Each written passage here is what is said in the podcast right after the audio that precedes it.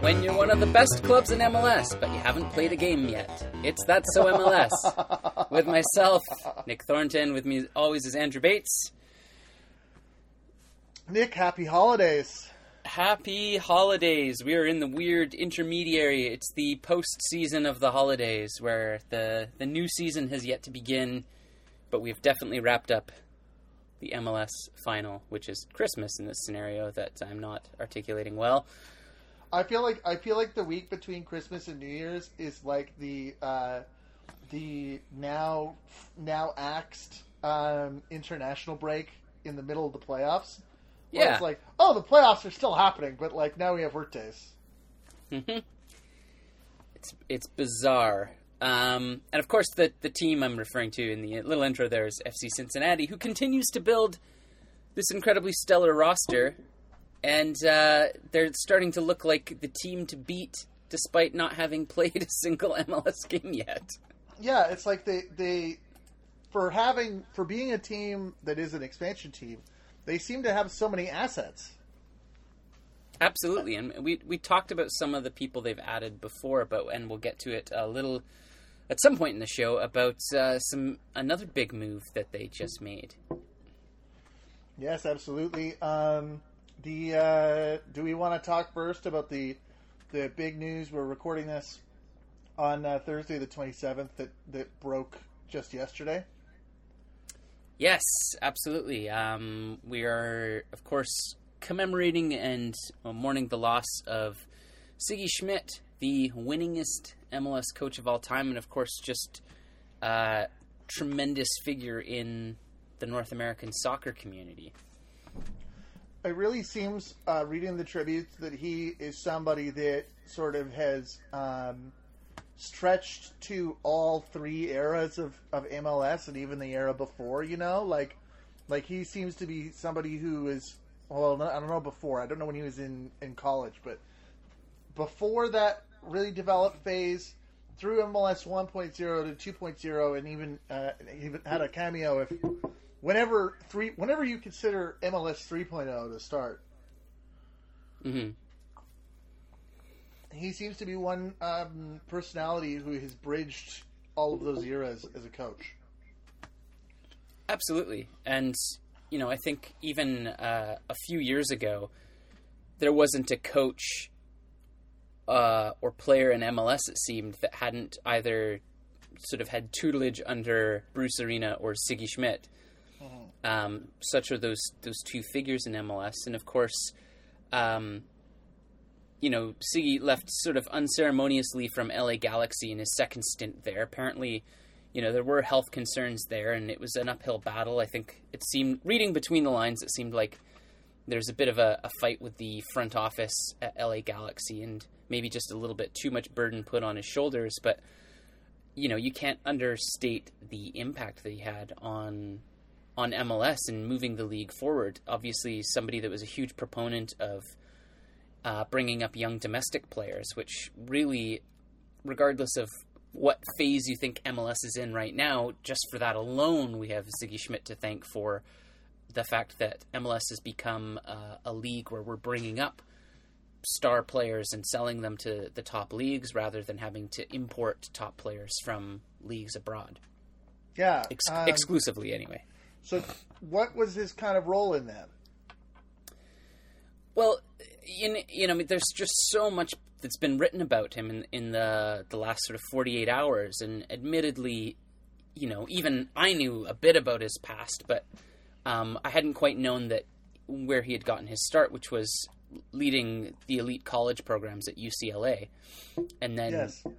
I think uh, Galaxy was his first stint in MLS, then with Columbus, then with Seattle, and then, of course, with Galaxy again um, in his final coaching days in MLS.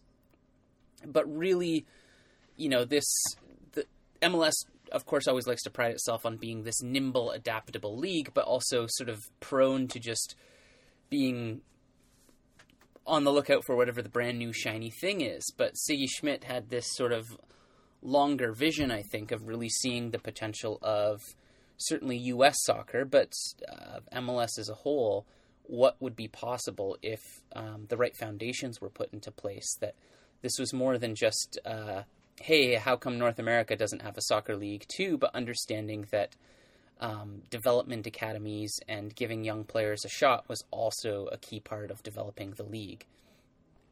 When you look at the, the list of, of, and we don't usually, we don't spend a lot of time talking about the U.S. men's national team, but when you, hmm, it's hard to realize because mature, uh, MLS is in this mature state, uh, like status right now. But mm-hmm. like in that '90s period, it's like this kind of did all spring up.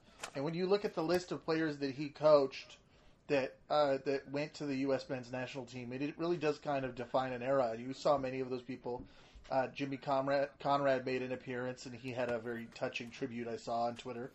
Mm-hmm. Um, but all the players that he had coached in, in college that went on to the national team, and also I I think that's funny when you look at the college thing that it's like a preamble where the some of the coaches like him and Arena and Caleb Porter are all coaches who defined uh, soccer for the next for the decades to come. Mm-hmm. Absolutely. I mean, the list is just absurd, uh, and certainly seeing the outpouring of uh, memory and um, what's the word? I'm I just sort of uh, compassion for the yeah. for the man and for the coach.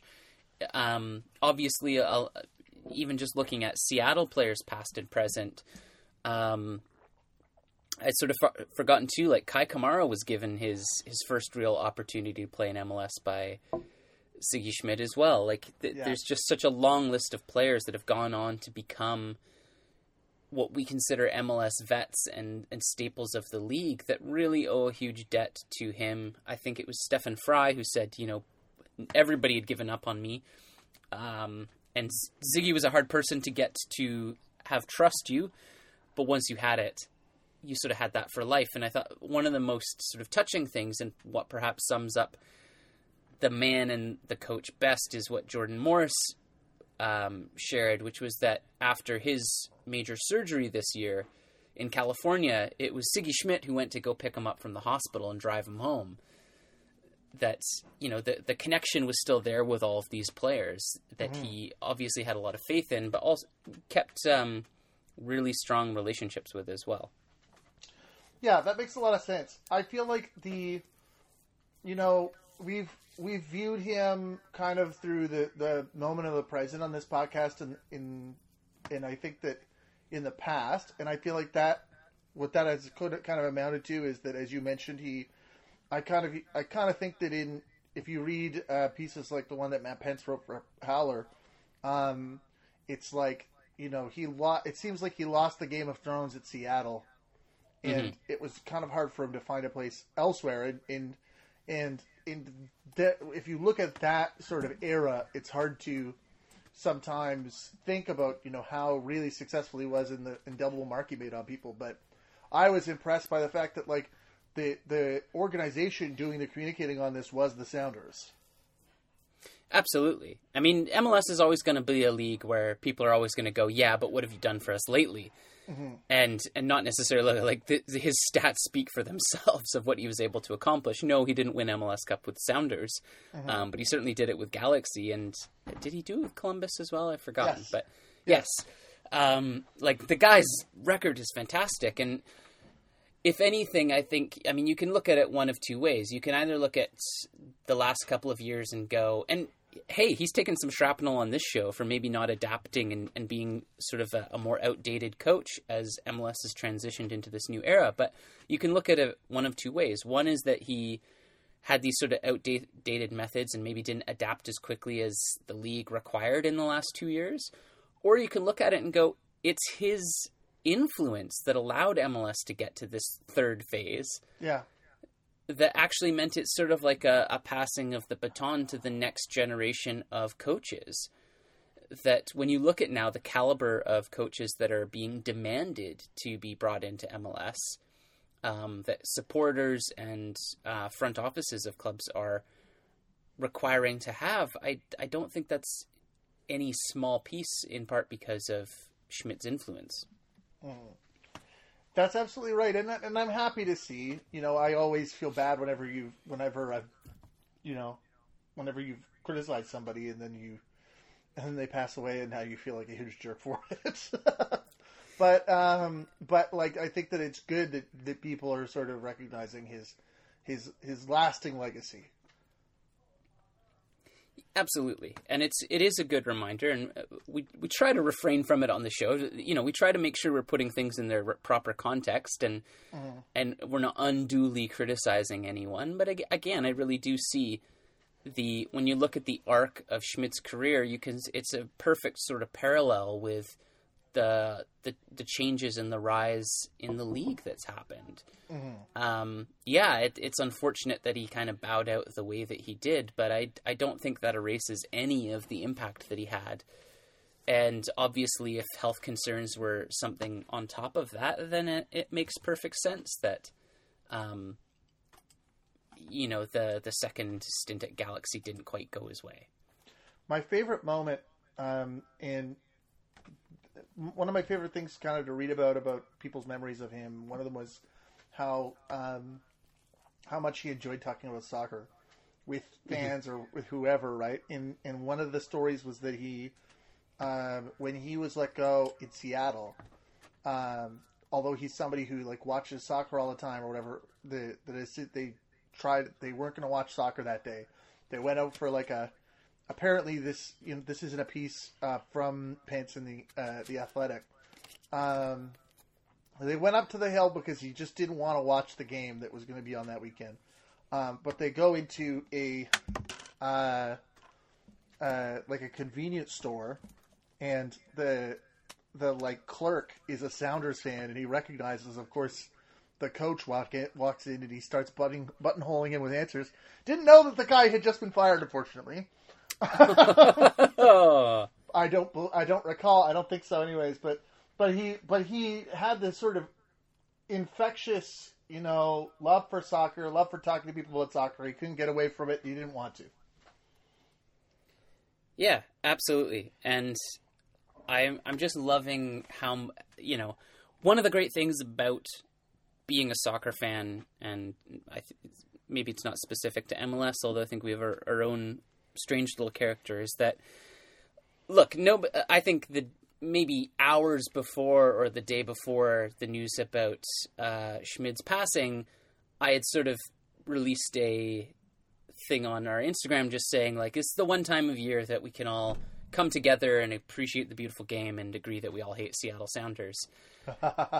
and then the next day just being like actually really kind of heartbroken that we lost such an amazing figure mm-hmm. and and that you know these rivalries and things like that exist, but I don't think there's anybody, uh, any fan, player, or otherwise across the league who who just can't help but feel this is a, a tremendous loss to the soccer community, mm-hmm. and that there was certainly always a place in the league for Schmid, whether that was as a uh, commentator, a coach, or whatever role he might have played in the future. It's just it is um, it, it's just such an unfortunate loss.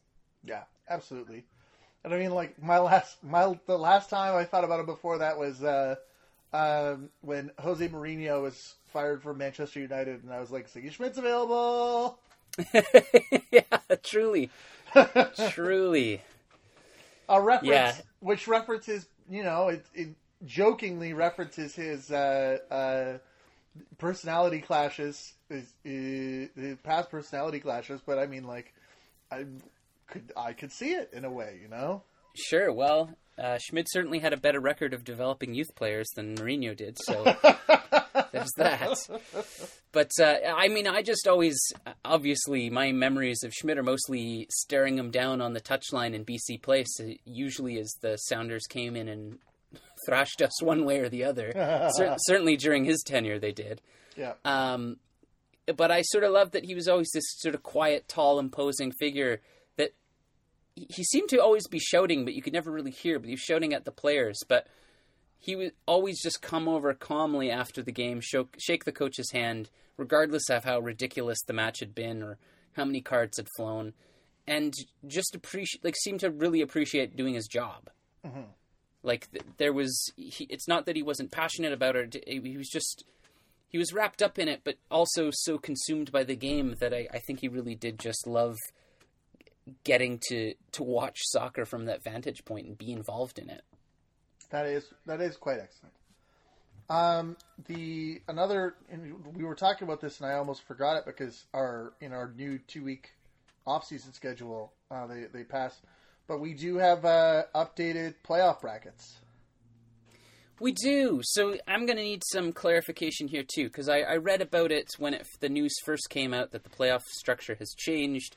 Um, but can you can you remind me of how and give me some details? Okay, so here's so here's the deal. Uh, there are going to be four the the there are going to be four more teams added to the playoffs. Okay. Um, but d- uh, double leg ties are out. Um, so we're going to now have a, a, a single game knockout system with um, top seeds getting a bye. Okay. So you will have sort of a you will now have three Six. wild card games. Yeah. And then the two and the one end of it will one the winner of one of those games will face the top seed. The winner of the other game will finish the winner of the third game. Uh, will face the winner of the third game.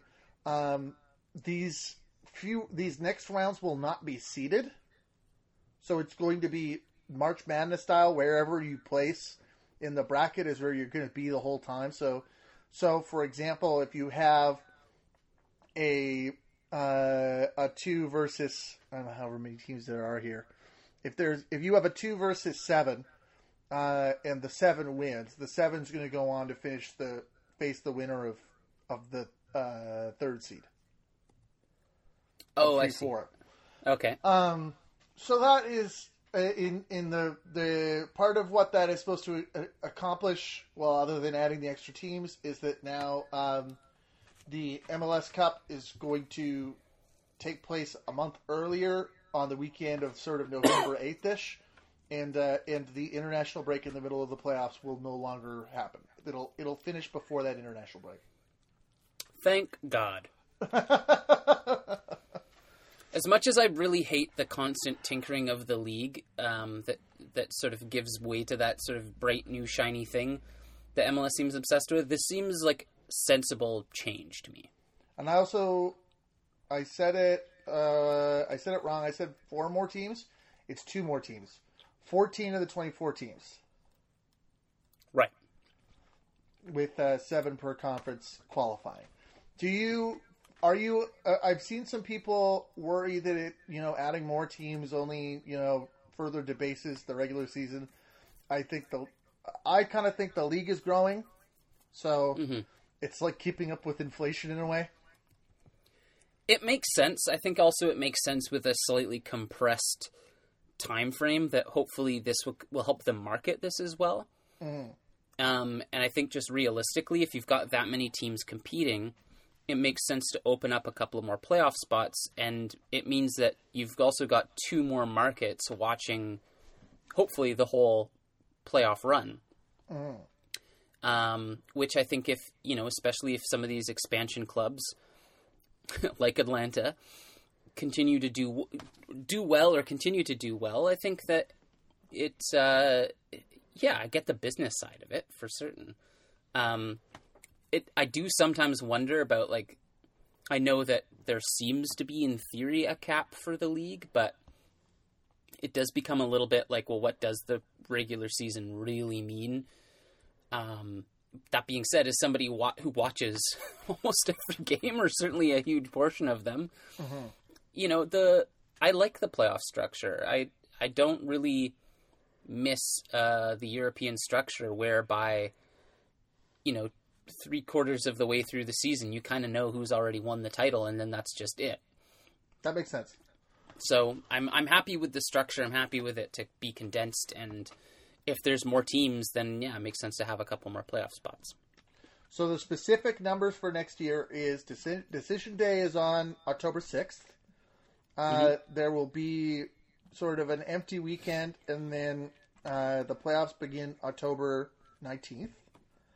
Uh, the MLS Cup final will be on November 10th. So that's like the. I don't know if there's in so there's a decision right. There's decision day, then there is a nine day international break, then three days of rest, then the playoffs start. And then Mm. the international break is scheduled for immediately following MLS Cup, which sucks for the players, but I guess. But I think it sucks for the players anyway, because if you're one of the players that goes on that international break, you've got obviously just the physical strain and the mental strain of readjusting and then playing with a new team.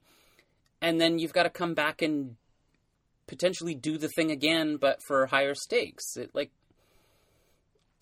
I I, don't think I would I would rather know like I'd rather go on international break knowing what your playoff fate is Yeah. And or like being able to put a cap on the season and say, okay, now I'm going away to rejoin my national teammates and focus on something else, rather than have those two things kind of like held up beside each other, trying to juggle them. That makes a lot of sense. I'm gonna the the two other things I'm gonna throw at you, in, and I'm gonna ask your response to see if you you care or you think it matters. Um, fixed seating. Mm. So the first the the first team the first seeded team will play the fourth fifth seeded team instead of the lowest seeded team if that should happen to be the sixth or seventh seed. I'm fine with that in so much as I understand it, which is admittedly I've always been vague about brackets, and I usually have to look it up every time it happens to see who's playing who. Um, it's always seemed weird to me to have a top seed playing a bottom seed. So if if that evens things out a little bit more, then I'm I'm okay with it. But I think just through my answer, you probably have an understanding of how little I grasp bracket structures. people's conf- I guess one one type is the March Madness style fixed bracket. Uh, Champions League and um, and World Cup structure is usually to reseed after each round to Right. ensure that sort of the the the strongest teams are rewarded for like and and this is especially in a league structure. The strongest teams are rewarded for their league placement by facing the weakest teams, Mm. and then the middling the middleist teams play each other. Right. But I also Um, feel but I feel like because MLS is so competitive, like ideally um, it shouldn't really matter if you're within those top I get what, what it will be 12 14 teams. Yeah. Um as we kind of saw this season, there weren't too many blowouts really. That's fair. Yeah, I think the thing is, is that this is going to make. Well, there was that Philadelphia one. Uh, Yeah, well, that's true. But There's- but that that was also that wasn't necessarily an expected thing either. That It- that if anything was a bit of an anomaly. People expected Philadelphia might have shown up with a little bit more. So it's going to pe- make people being me, it's going to make it easier to sneak into the playoffs because if you qualify, like, like imagine being on the the the you know the three four the three four or five six boundary and knowing if you are if you place sixth or seventh you, know assuming you know thinking thinking about how things ended last year it's like you you place sixth or seventh and you know that you never have to play Atlanta until the conference final hmm that's that's kind of what is kind of the I feel like people would have the issue with it, but also there you're right that there is parity, so there is a certain amount of parity, so there's it's not necessarily the case uh, in every conference that there's going to be one unbeatable team that you hope you never have to face. hmm Um, the other one I wanted to throw at you, uh, single elimination. Do you have a, an opinion about the uh, the removal of, of home and away goals and, and the the more on the spot deciders? judging by how confused Portland was this year by it, maybe I'll let maybe I'll let uh, that uh, answer that. Um, no, I'm I, another thing that I'm I'm okay with. I sort of like the two leg thing just because it means more soccer, but with more teams, you're kind of getting the same amount of soccer, I guess. Maybe p- minus a, a game or two. Um, yeah, I think I think that's fine. I think that honestly, it confuses more people, and I like either the results sort of mean that it doesn't really matter what the score is in the second game, or the results matter so much that the second game is kind of pointless. Like it's rare that there's a two leg uh, semifinal or whatever that you're really like, ooh, suspenseful. What might happen here? Yeah. So I I'm I know that it's well used elsewhere, but I don't think it's something necessary or something that'll be terribly missed. It's almost weird that it's like um, the. It's almost weird that it's like. I I think a final always should be single leg, as Boca as the as the Copa Libertadores final this year taught us. A final should always be single leg, but when it comes to stage like round stages earlier than that, it's almost like a two-legged final, a two-legged semifinal or quarterfinal seems more serious. Yeah, and I don't know what well, that is. I don't know even well, even though you, I agree with you that like because it's very hard, always useless. Well, but it means that like it's very hard to win in one, right? Like I, unless you have a complete route, mm-hmm. you're gonna have to go out, do the thing for 90, in some cases 120 minutes, mm-hmm. and then you're gonna have to turn around and do the same thing a few days later. Um, which just puts a tremendous amount of pressure on a team. Now, I, I know that's part of what makes makes it exciting and raises the stakes. But um, ultimately, we've also seen tactics where a team is kind of, if they're playing away in that first leg, to just sort of counter, like bunker and counter. Mm-hmm.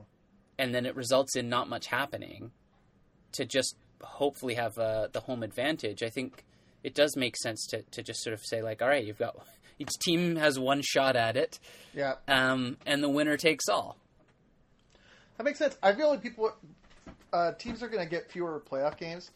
Uh, the the bonus third one. I'm looking at this uh, this guide. Um, that hilariously, one of the points that the MLS Soccer Guide makes is hopefully better weather. Uh, roasting Toronto for being super cold. Yeah, I saw when that. it hosted in 2016-17. Um, Fair enough.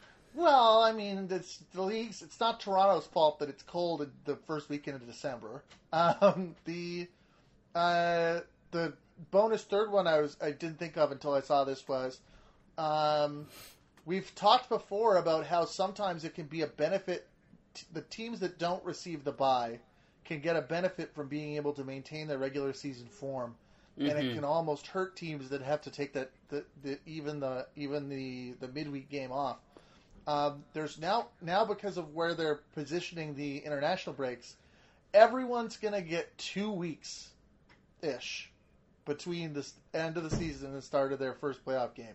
Is that positive, or is that going to take some of the steam out of, I guess, the drama? Is that going to be? What do you What do you think that's going to result in? I think if I'm thinking from a player or a coach perspective, it's going to take some of the steam out for sure. Mm-hmm. Um, if you're a Seattle that's gone on a fantastic run towards the end of the season, which I expect they'll probably do again because that seems to be their style, and then all of a sudden, right when you're informed you have to take two weeks off, that sucks. Um, in terms of a business thing and for fans, I think it gives a little bit of breathing room and a chance. It, it, gives the, the league a chance to sort of reset and hype up the playoffs and for everyone to sort out what exactly is about to happen, as well as I think teams to get a bit of a much needed break. Um, yeah. Because yeah, I mean that's the thing is you at the end of the day, I don't know how much it really, really matters. It all depends on your perspective. Some teams benefit from keeping the momentum going. Other teams really need a break at that point because two weeks can be the difference between um, having your Almiron come back and be viable for the playoffs. So if I was a coach and a and a player, I'd kind of I think I'd probably want the two weeks to to do a bit of recovery, focus on tactics, really be able to plan for what your playoff strategy is going to be rather than having to turn around in seven days or less and perform again, especially if you know you played a big decision day game. Yeah, I I think that that will definitely help. You mentioned the star angle, and I think that if there's one, if there's one other you know Christmas wish that I would have for this, it is um, remove yellow card allocation. You know, like like like almost with the two weeks, it almost becomes like a separate tournament, right? So yeah. remove yellow card accumulation, give give people a chance to get healthy, and really be able to push these playoffs as your best players facing your best players. Everybody has got the same amount of time to rest, everybody, Yeah. well, unless they go to the international break and everybody gets injured. But Sure. like, like everybody, everybody has had time. Uh, there are fewer games to to work off yellow cards. I guess if you had if you had accumulation before and the next game was a first a first leg, you're kind of home free a little bit. Uh, take that out so that you have the best lineups you possibly can. Yeah. Yeah, I agree. That'd be another sensible change. Man, I mean, I'm turning into a yes man. This is apparently what my uh, postseason brain is doing to me. I'm like, change everything. Change it all. Um, we got some some player moves here. Uh, Alvas Powell has moved to Cincinnati. Yeah. What do you That- think of that? This is goes back to my uh, opening line here. This is such a coup for FC Cincinnati, who's really turning into this really well-rounded team that, despite lacking like major star power, um, that before the January transfer window is even opened, excuse me, is so exciting. It's making me sneeze.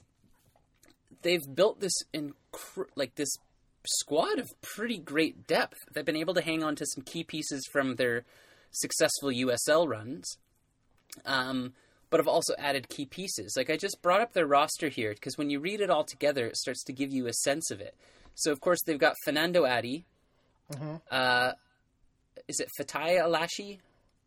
I don't. I, I, I don't know how to say his first name. Alashi, um, Eric Alexander uh, from Houston Dynamo. They've got uh, the French dude, uh, Deplane, I believe. Deplan, maybe. Deplan, Deplan Yep. from uh, from France. Uh, they've got Greg Garza, of course. They brought in Kendall Waston. Um, the Argentinian Ledesma's got a great track record as well. They of course added Darren Mattocks, who um, has worked with Alan Koch before, and now with Alvas Powell, and then Ulloa as well. Like they've got incredible depth here, and like they're nowhere near done. so Powell, Uh, Waston, and Garza is a really great uh, foundation for a backline. no kidding. right? And like and youthful as well. So I think what what coach has done really well is Koch. Alan Alan Koch, coach. Coach Koch. Coach Koch is uh is built this quite youthful beginner lineup um, with a little bit of age and experience from around MLS and a few international. Um, but I believe hasn't filled any of his DP spots yet. So like this is great bones of a club. Is it Adi? for some reason, I feel like Adi might be in that. Oh yeah, Adi probably is a DP. That was Um, like the weirdest. Like, and, and when we talk about their their squad composition, the fact that they brought in Adi in the middle of last season and, and hired him to, to play in USL almost seems unfair. It seemed almost unfair at the time. It did, but it, you certainly see now why why that move was made, and to get him into the system and to know the team and know the style of play. Um, it, it's all starting to come together and make sense now. I just I, I'm calling it right now. This is going to be an incredibly hard team to play against. I think they're going to have their growing pains like any expansion side, but this is looking a lot more promising than the the Minnesotas or the Orlandos that have come in with kind of anemic lineups that are focused around a couple of star players. Yes. Um, Cincinnati's going the the much better route, I think, which is you know establishing these really strong uh, the skeleton of the team or the backbone, if you will, and then adding some key pieces around that, but also really understanding that without a great defense, you're not going to go far in MLS, and certainly Koch has done that. The uh, they were also a big uh, a part of another large move this uh, this week, as they I believe traded away a second round. Uh, they acquired a second round draft pick for their first uh, their first place in the allocation ranking order, which is another bit of MLS uh, uh, jargon that that essentially means that a player who has left the league, as Laurent Ciman, uh, Ciman did from LAFC last season to go to Belgium, um, when a when a foreign player leaves MLS and then returns to MLS, his rights go to whoever is at the top of the allocation order. In this Right. case, that would be that would be Cincinnati, except Cincinnati has now um, Cincinnati traded their spot to Toronto for them to uh, be able to bring back uh, the defender, who is also um, well known for his time in Montreal. So this is a this is kind of considered a weird a weird fixture as as a as a team that has um, as a as a former opponent that has been welcomed now onto the other side of uh, the rivalry. If next year he wants to complete the Canadian treble and join Vancouver Whitecaps for a spell, I'm totally okay with that. Whatever we can do to get Ciman to get the put that final jewel in his Canadian crown. Um, yeah, at first I was a little bit surprised. I thought, like, why would FC or Cincinnati even bother? Like, why wouldn't they just lock him up? But of course, they've got a tremendous salary on uh, Kendall Waston Greg Garza, so it makes sense to to waive this and get the draft pick to build for the future. Obviously, a great um, pull for Toronto. Yeah. Um, the one question I sort of have is that you know certainly wherever Ciman plays, he he's going to play well, and certainly Toronto's defense needs the shoring up. But I still wonder about this w- how Toronto's going to strike the balance between developing young players and giving them a shot, and just sort of buying one-stop solutions to solve their problems. That ultimately cost them uh, a huge amount of money and don't always work out. Now, with Ciman, we know he's got the, the track record, and there's no reason to think he wouldn't perform well in Toronto's back line. It just does make you wonder again, a player at a very high salary rate um, towards the cap. Is this ultimately the right long term solution? However, I don't think Toronto's always focused on long term solutions it's very hard to under to, to, to sort of know where to strike that balance with Toronto's defense because, uh, on one hand, Toronto had such such terrible problems last year with injuries and filling that position. They had you know uh, Michael Bradley back there, who's a midfielder at some points because mm-hmm. Drew Moor was injured for so long, and and they had other injuries there as well. Um, and certainly uh, like you got to think, you know, when Moor when Moor was injured, you know, right after that dip after they they bounced out of the champion the Concacaf Champions League, if they have a Laurent Ciman to, to step in, is, are they are their futures are their like you are their fortunes improved? But when the the the side or the flip side of that is is that they if everybody is healthy I wonder, you know, I feel like protect Drew Moor at all costs, and it, and I wonder how they're going to work together because of how vocal a person Ciman is. Mm-hmm. Um, when when you have your A lineup, it's like, are they all gonna? Is there are there too many people uh, to fit in the in the dinghy? Uh, is something that I worry about. Yeah, and, and certainly you would. This is kind of where my question comes from because you would favor Ciman to start over anybody in their lineup, and certainly for what they're paying for him. So, or what I assume they're going to be paying for him. Mm-hmm. Also, they re-signed Auro too. They he he had been on mm. sort of the option list because he was on a loan, uh, but they've uh, they've they've now signed him. Right. So he's yeah. a part of that big. You know, you look. They've got. Uh, they've got what like 11, 12 defenders to fit into four spots. Mm-hmm. Yeah, they're very heavy on defenders right now. Um, which I guess which would I... um, it makes sense. Uh, you, you, Emma, especially after the season they'd had, that you're you're going to want to carry uh, at least five center backs, healthy center backs. That is. Mm-hmm. Um, yeah, but I agree. I, like I said, I'm not sure how this quite all shakes out, and it, it's beginning to seem like again the the pack is getting a little tight and crowded. Where where do you slot in the minutes for those younger players and, and build for the future? It depends. I mean, like I would. They're in the Concacaf Champions League again. They, you know, they have a large number of, of games to play. Um, I would you know, look to form some sort of, you know, um, international versus domestic roster, or at least do a little like do a little bit of, of squad rotation for those games. But we know that Toronto had a lot of issues last year, not just because of depth, but they didn't really particularly seem like a hot swappable team, where Mhm. where they seemed like when they had their their key a MLS Cup winning lineup, they were unbeatable, and when they had to um, compen- when they had to compensate for an Ager Aketxe being in or or or whomever, uh, they began to have problems. Yeah. So so I think that that is their having if you are in the position where you have all these games and you are rotating people in and out, so you effectively have, um, you know, a decent amount of minutes for, for six defenders instead of just four or or, or seven, um, then it's fine. Then you can just you can just use young players against MLS games that aren't your priority or or cup ties that aren't your priority.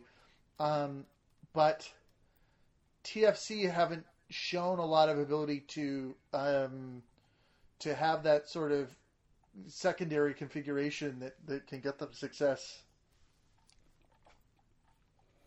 Yeah, it's starting to feel a little bit like um, the team that won the cup is, you know, it's it's starting to look a bit like a, a distant memory now in terms of um, if they're just kind of trying to constantly recreate that thing or capture lightning in a bottle, rather than move on and look for sort of phase two of that successful Toronto team. But uh, I also don't want to go off of one year that was sort of anomalous in multiple ways and then see that as the you know the story that tells us what this team is you know toronto 2.0 looks like The uh, uh, um, Orlando's Yoshi Yotún has been um, sold to Mexico. Apparently, he was the one that wanted to go. I would want to leave. Uh, I would want to leave uh, Orlando after that year too. yeah yeah and i mean he's a player that had sort of flashes of brilliance and you saw what he was capable of but never quite materialized for orlando quite like pretty much every player that's played in a lions jersey since the club's been in the league um, so uh, just being brutally honest about it, um, any team that can sort of ruin Sacha Kljestan obviously has uh, bigger problems to sort out. And to get, it's reported he's, they're getting around four million for him. I, I say, yeah, take the money and and run and try to do something, try to spread that out a little bit and do something else with it. We've got uh, the the replacement for Tata Martino in Atlanta will be Frank de Boer, who who had great success at Ajax Amsterdam, had Right. less success at FC Barcelona, and was fired, I believe, last season uh, at Crystal Palace, which I, I the the the the discourse has been I feel like the discourse has been weird because I feel like fans that follow both European soccer and American soccer are acquainted with these people as characters, Yeah. and and people are are are questioning whether or not he's good enough to be an MLS coach because he had trouble being the coach of FC Barcelona. I don't Yeah. know that those are necessarily the same, you know, issues. The, the same the same sort of quality differences. Yeah. Uh, the Palace thing is bad. It's hard. To, it's hard. Sure. That being said, that's being that's being said. Uh, nobody. It's it's a lot more embarrassing to to have a, a rough time at a, a a ping pong club like Palace. Absolutely. I was going to say Palace is a is a difficult team to take over. Um, you know, they did beat Man City last week, so they've had that that run. Um, yeah, I look. They were never going to get another Tata, and so they've uh, they've got their hands on a a good coach, and obviously they've seen something in him that can hopefully uh, begin to build upon what Tata built. So I, I don't know. I think it's a good signing, and um, yeah, I think uh, MLS fans sometimes just need to get over themselves. That look, just the pedigree alone of these coaches that are coming in, um, they're not going to be successful with every single club. No coach in the modern era really is anymore. I mean, this we, we live in the age where the special one is you can't hold down a job. So You know, like I think every coach is allowed a, a couple of uh, missteps or not as successful runs, and the best coaches in the world get fired from their jobs. So Yeah. uh, I don't think too much can be um, read into that. It does seem like an ambition hire in term from from Atlanta in terms of what they can point to as being we've we've gone out and, and signed somebody that we think is is one of the best in the world in that in that deal because of his history with Barcelona and Ajax, but um, the which seems to be on this weird thing, uh, case where so far every time they've done it, it's worked out for them. And and buying a big name alone has not all like the what what's weird about people using that as the basis for their description of MLS 3.0 is that buying big European names is not anything new in any sense of the word for MLS. It's just that in general, those big European names have either failed outright or required one to two years of seasoning to to to properly become dominant. So, hmm um, so it's interesting to see how people sort of treat this, but and and I wonder if having a couple of duds, not to say that this is one, uh, I'm, I'm interested to see what happens to Atlanta's reputation when they have a couple of uh, of misses more than Mhm. hits.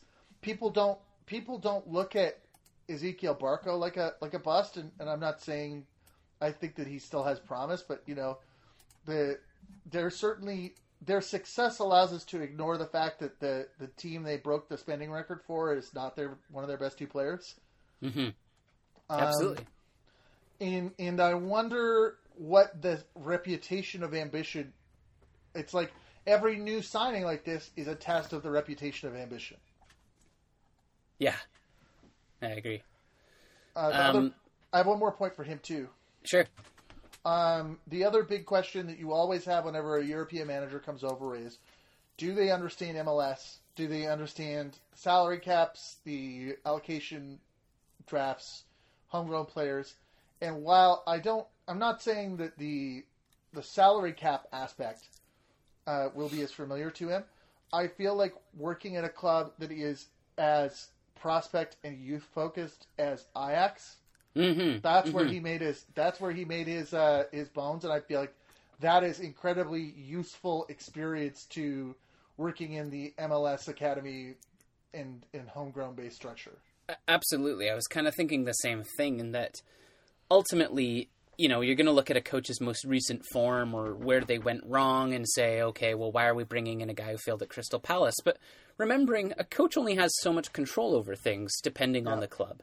And, you know, if you get hired to come in and take over Palace, and I don't know what the the environment was or what the reasons were for it or weren't, but ultimately when you're interviewing coaches uh, the what the front office is looking for and the owners are looking for they're looking for somebody that fits the system that fits the style of play that understands what the mission of the club is mm-hmm. and that's not always a perfect fit but i think it would be extremely naive to think that atlanta didn't do their homework knowing that there was enormous shoes to fill in having a coach that could come in hit the ground running but also they don't they're not doing this to hire a coach for a year right? Like they're they didn't want Tata for only two years. That was meant to be something that established a foundation, but they would have kept Martino there as long as as they could have.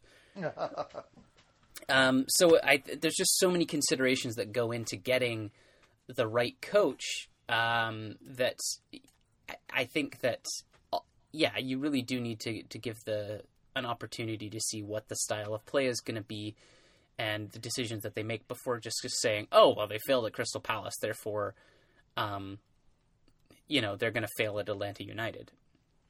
his decision making will be aided by the return of michael parkhurst who has been re-signed um, was out of contract but uh, will be re- returning theoretically as captain Yeah, I think that makes a lot of sense for Atlanta. I was, I guess, worried is the wrong word, but it, it was kind of odd that he was out of contract and there seemed to be ongoing negotiations and something hadn't been sorted out. You think it would be a no brainer. I'm, I'm sure Parkhurst at his age was holding out for a little bit more money, as he well should. Um, and he had a great bargaining chip that there was three or four other clubs lined up to sign him if Atlanta didn't pony up with the cash. So uh, I think that makes a lot of sense for Atlanta to hang on to one of the players that led them in so much success and uh, now somewhat more recognized contributor to that, but certainly still an undersung hero of the Atlanta United story. Even though he, even though he didn't move, uh, you could kind of consider him a uh, beneficiary of the still recent um, free agency uh, mm-hmm. moves. Absolutely. Um, one other one, just jumping back to Orlando for a second. Uh, I think this actually might have happened while we are recording here. Is that Columbus Crew have signed Joe Bendik from Orlando City? Oh, that's spicy. Um, so they sent fifty thousand in TAM to Orlando City to his acquire to acquire his first right of refusal. Oh, so he hasn't signed yet. A lot of times, I've noticed a lot this this off season that that teams don't do this for funsies. No, like this is a uh, it's their list. MLS is listing him as one of the goalkeepers now for Columbus. Mm-hmm. That being said, Zach Steffen's still on the list, so I don't know where we're going with that. But that's a that's a this that's seems a great an intent to bring in a MLS keeper with a lot of experience who has not had much luck in Orlando, but certainly is a a guy that can be trusted between the sticks we still have that weird scenario where Steffen is is staying for only the first half of the season. So I think that Bendik, I've never thought of Bendik as a as a as a second tier goalkeeper by any or like a like a backup keeper by any step stretch, but I think that he's definitely somebody can who can step into that spotlight and, and take over once once Steffen leaves. Absolutely, and I, I would imagine that you know through they're going to be looking at that summer transfer window to probably bring in some backup for Bendik. Mm-hmm. So uh, I think that that makes sense. Um, certainly, I don't think Joe Bendik is quite the same pedigree as Zach Steffen, but um, you know, I, like you said, a good substitute option, and then depending on who they sign in the summer, if that's the route they go, will either be the starting or the the sort of second pick, depending on his form as well. I assume.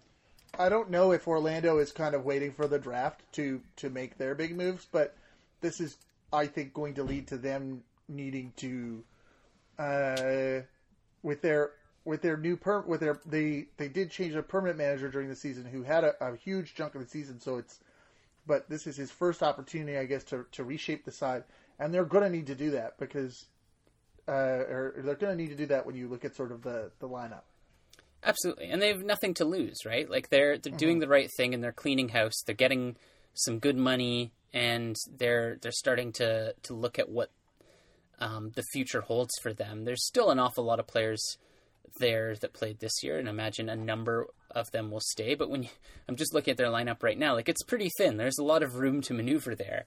Mm-hmm. Um, so, you know, the Dom Dwyers, Will Johnson, Higuita, Kljestan, they're all there but um, you know, there's not a ton of players, so they've got some some room to maneuver and now some cash to do it with.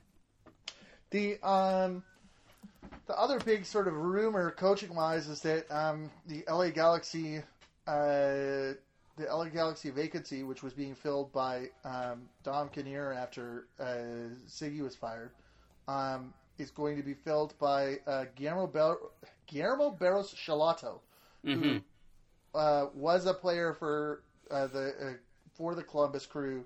Uh, it went off and, and somehow I went through this whole saga without realizing it was the manager of Boca Juniors until just recently. Yes. it's cr- crazy that he doesn't want to continue coaching, coaching, a club. The... In, yeah, maybe the somewhat safer uh, atmosphere of South Central Los Angeles it's weird that it, whether or not it's it's you know his his pedigree alone as a as a you know a player who is an international in, in that coached in Argentina, um, bringing in a, a league, bringing in a, a young product of a young coach who is a product of MLS seems strangely off base for LA. It does, which is perhaps why it, it might just work this time. Because Lord knows they need a shake-up, and uh, of course, on top of if that does play out the way that it it's anticipated it will, the fact that they've also uh, been able to secure the services of MLS comeback kid of the year, Ibrahim Ibrahimovic. God, Oh, yeah. I don't know why I couldn't say his name. He's I'm coming back. He's, He's coming, coming back. back. The comeback kid returns. You were saying that maybe this comeback will qualify him for 2019 comeback of the year.